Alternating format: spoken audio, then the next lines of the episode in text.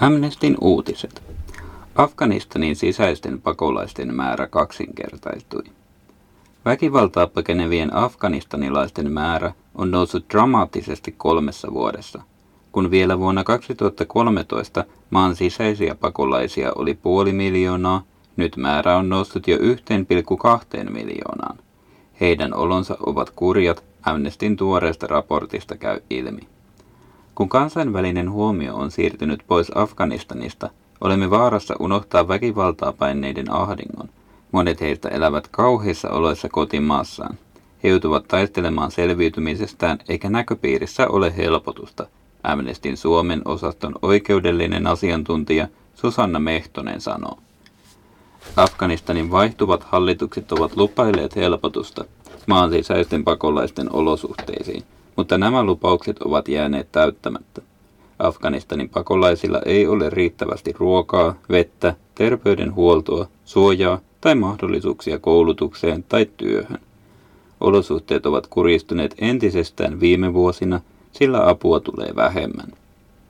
Afganistan julkaisi vuonna 2014 kansallisen ohjelman maan sisäisten pakolaisten auttamiseksi, mutta sitä ei ole käytännössä juurikaan toteutettu.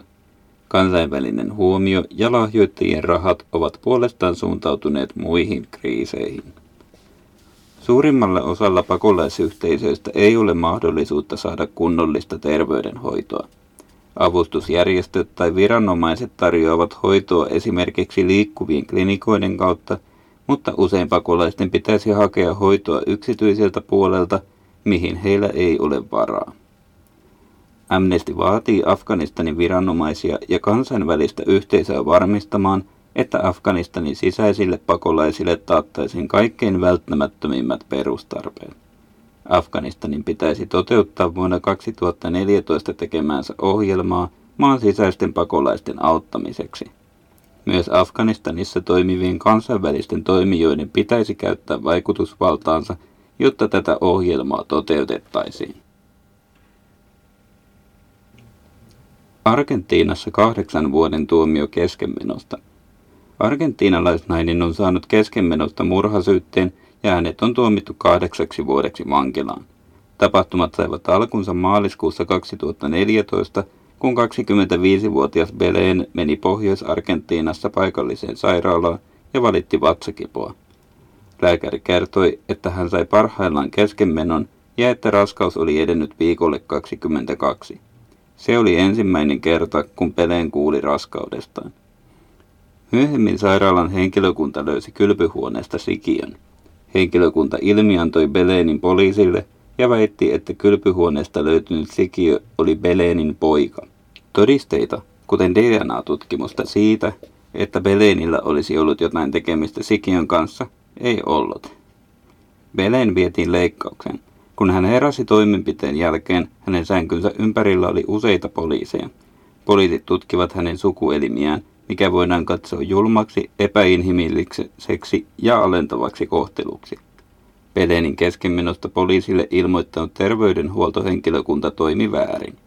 Kansainvälisen oikeuden ja normien mukaan ihmisen lääketieteellisten tietojen luovuttaminen ilman potilaan suostumusta on yksityisyyden loukkaamista. Lääketieteen ammattilaisilla on velvollisuus suojella niiden tietojen luottamuksellisuutta, jotka he ovat saaneet toimiessaan työssään. Peleniä syytettiin siitä, että hän oli itse aiheuttanut keskenmenon eli pyrkinyt tekemään abortin. Argentiinassa abortista voidaan tuomita yhdestä neljään vuotta vankeutta. Laki sallii abortin vain silloin, kun raskaana olevan naisen elämä tai terveys ovat uhattuina tai kun raskaus on seurausta raiskauksesta. Beleniä pidettiin vankeudessa ensin yli kahden vuoden ajan aborttisyytöksen nojalla. Syyttäjä kovensi rikosnimikettä ja häntä syytettiin lopulta murhasta. Tämän vuoden huhtikuun 19. päivänä Beleen tuomittiin murhasta kahdeksaksi vuodeksi vankilaan. Amnesty vaatii vetoomuksessaan Belenin välitöntä vapauttamista sekä tapahtumiin liittyneiden väärinkäytösten selvittämistä. Allekirjoita vetoomus Amnestin Suomen osaston nettisivulla – www.amnesty.fi kautta vetoomukset. Uutiset luki Turun Amnestin paikallisosaston puolesta Matti Koskinen.